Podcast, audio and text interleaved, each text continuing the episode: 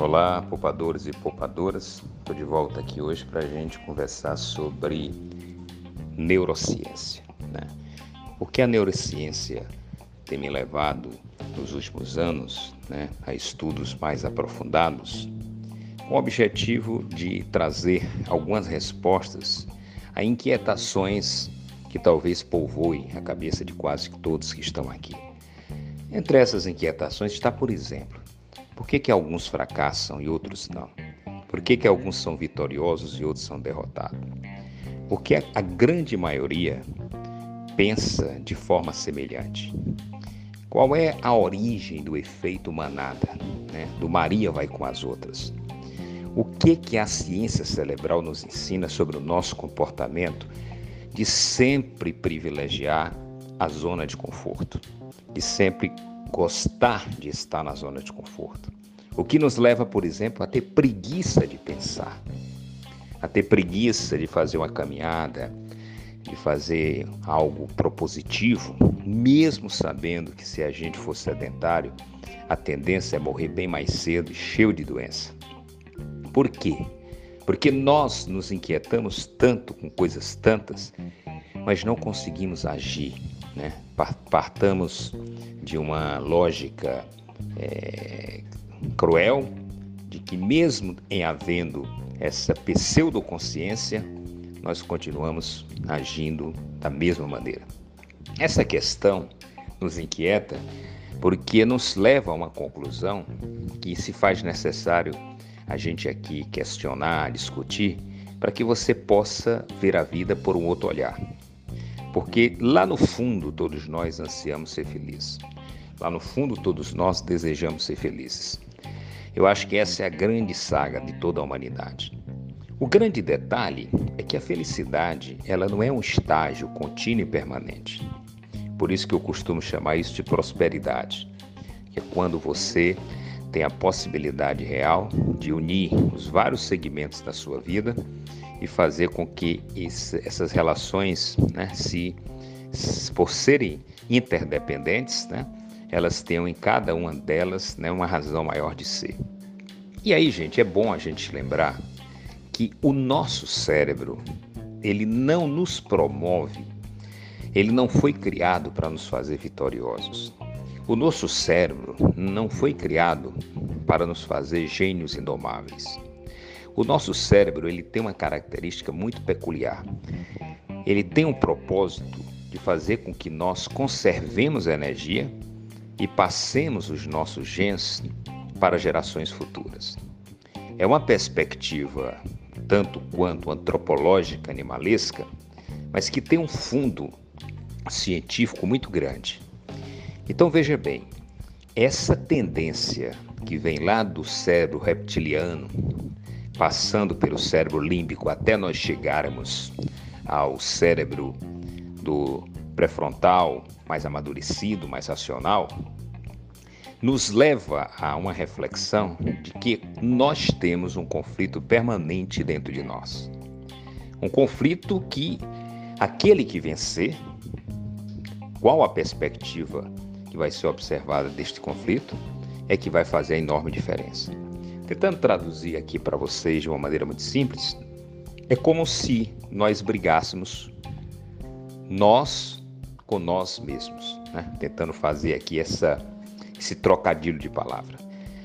É, o maior inimigo que você tem não são as pessoas que lhe são externas, não são as circunstâncias que lhe são desfavoráveis. O maior de todos os inimigos é você mesmo. Porque dos demais você consegue se desvencilhar, trocar caminho, mudar de cidade, mas a luta contra você mesmo, de você mesmo, você não pode fugir. Então, se nós queremos superar, se nós queremos ressignificar as nossas vidas, a primeira de todas as batalhas e a maior de todas as batalhas é a nossa briga centrada em nós mesmos. Por que, que as pessoas têm o efeito manada? Porque o comportamento normal do cérebro é que nós fiquemos na zona de conforto para poupar energia. essa energia só deve ser utilizada com um único propósito: propósito de perpetuar a espécie, de lançar nossos genes para outras.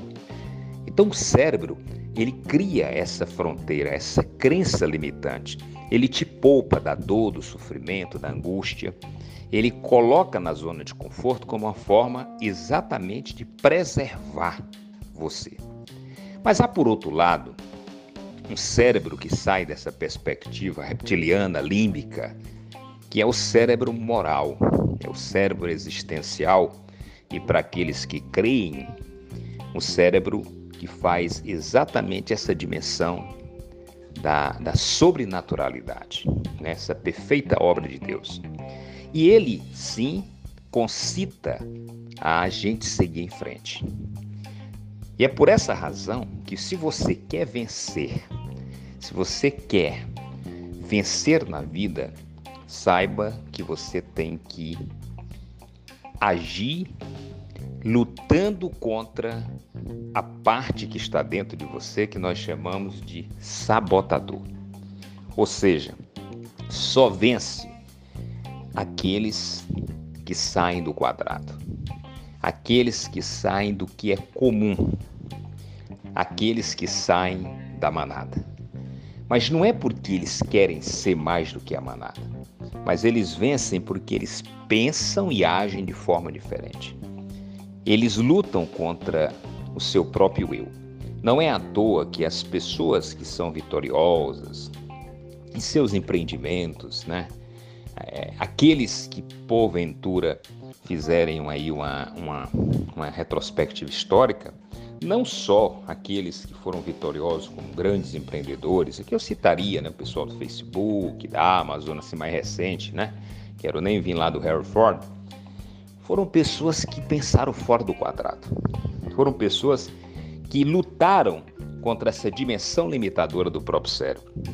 E aqueles que atingiram seu ápice maior, como por exemplo Cristo, como por exemplo Einstein, Newton, Marx, Freud, também assim agiram porque saíram do quadrado. São aquelas pessoas que agiram fora da curva, fora do que é normal. E aí avançaram e chegaram ao ápice da sua maturidade intelectual e da sua maturidade transformadora. Então, colocando tudo isso para a gente refletir, o que eu quero dizer aqui para vocês é que nós não somos treinados para a vitória, para a ação constante e permanente, para a inquietação. O nosso cérebro, ao contrário, nos promovem, de certa forma, uma letargia. Não é à toa que nós temos preguiça de pensar. Por que, que a preguiça de pensar? Por que, que as pessoas têm dificuldade de ler? Ler coisas poucas páginas. Porque seguem a mesma ideia do cérebro. Quando nós lemos, são inúmeras conexões neurológicas, neurolinguística, atividade cerebral muito intensa. Isso dá um desgaste muito grande. Então, mais uma vez, o cérebro tenta poupar. Se você não sair dessa dimensão e não perceber esse boicote biológico, você vai continuar agindo da mesma maneira, tendo a zona de conforto como companheira, dentro daquele quadrado, fazendo como a média faz e nunca terá resultado satisfatório na sua vida. Então, o que eu tento resumir aqui é que para você ter um resultado satisfatório, você precisa sair desse quadrado. Você tem que lutar contra este eu sabotador que está dentro de você e passar a pensar fora da curva. É isso que faz os grandes inovadores, os grandes conquistadores. Eles não aceitam essa condição eles impelem sua ação para frente. Se você é alguém curioso no estudo bíblico, você perceberá que a sabedoria divina é tão intensa e ele sabia que estava criando um homem, mas que necessitava ter o equilíbrio entre a capacidade dele de conservar sua energia e ao mesmo tempo promovê-lo a seguir em frente, que uma das palavras mais detestáveis nos livros sapienciais é a preguiça. A preguiça é, inclusive, um dos pecados capitais. Porque, pela nossa concepção biológica, Deus sabia que a preguiça ia nos atormentar o bastante. Por isso que muitos dos relatos bíblicos nos concita a entender que o preguiçoso terá a indigência e a morte. Exatamente para nos promover uma profunda reflexão que nós precisamos ir muito além, que nós precisamos ir para frente. E é exatamente isso que eu peço a vocês.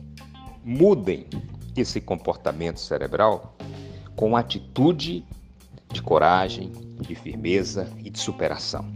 Fora disso, você continuará seguindo esse, essa maneira de ser profundamente conservadora, que não te trará grandes resultados na vida, não te trará grandes realizações.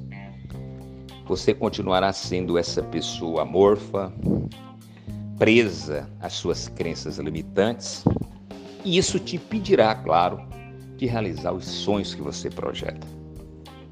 A nossa luta, eu tenho dito e repito, não é contra o que está externo. A nossa primeira luta e grande luta é contra nós mesmos. Um abraço a todos e até a próxima reflexão. Thank you.